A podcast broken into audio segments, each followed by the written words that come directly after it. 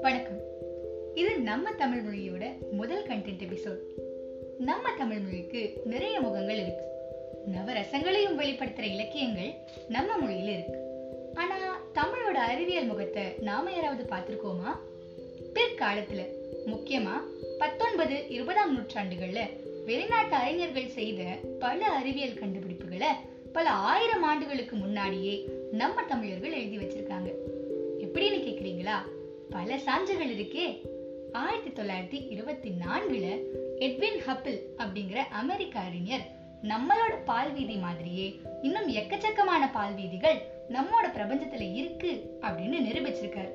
ஆனால் கிட்டத்தட்ட ஆயிரத்தி முன்னூறு ஆண்டுகளுக்கு முன்னாடியே திருவாசகத்தை எழுதின மாணிக்க வாசகர் திரு அண்ட பகுதியில ஒரு செய்யுள் இயற்றியிருக்கார்.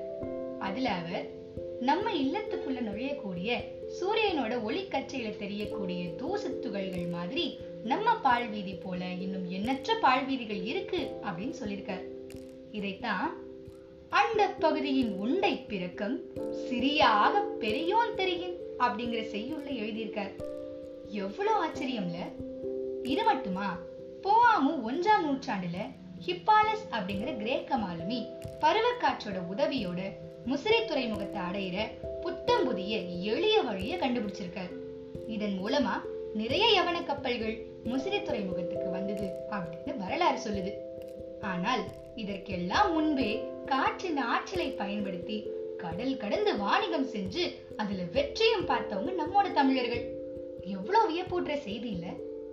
அதே மாதிரி கீரந்தையார் அப்படிங்கிறவரை பத்தி கேள்விப்பட்டிருக்கீங்களா? பரிபாடலோட ஒரு பாடலை இவர் எழுதியிருக்கார். அதுல பூமியின் தோற்றத்துக்கு காரணமாக கருதப்படுற அறிஞர்கள் கூறக்கூடிய பிக் பேங் அப்படிங்கிற ஒரு செய்திய பல ஆண்டுகளுக்கு முன்னாடியே சொல்லியிருக்காரு. எதுவுமே இல்லாத ஒரு பெருவெளியில பூமி உருவாவதற்கு காரணமான கரு ஒரு பெரிய ஒளியோடு தோன்றுச்சு அப்படின்னும் அதற்கு பிறகு ஐம்பூதங்கள் கொஞ்சம் கொஞ்சமாக ஒவ்வொரு ஊழிக்காலமாக தோன்ற ஆரம்பிச்சது அப்படின்னு சொல்றார். இது மட்டும் இல்லாம நெருப்பு பந்தா வந்த இந்த பூமியில ஒரு பெரும் மழை பெய்து வெள்ளத்துல மூழ்கி குளிர்ந்து உயிர்கள் உருவாவதற்குரிய இடமாக இது மாறிச்சு அப்படின்னு சொல்றாரு. இந்த மாதிரி இன்னும் நிறைய அறிவியல் சார்ந்த செய்திகள் நம்மோட தமிழ் மொழியிலேயே பல ஆண்டுகளுக்கு முன்னாடியிலிருந்து இருந்துட்டு வருது.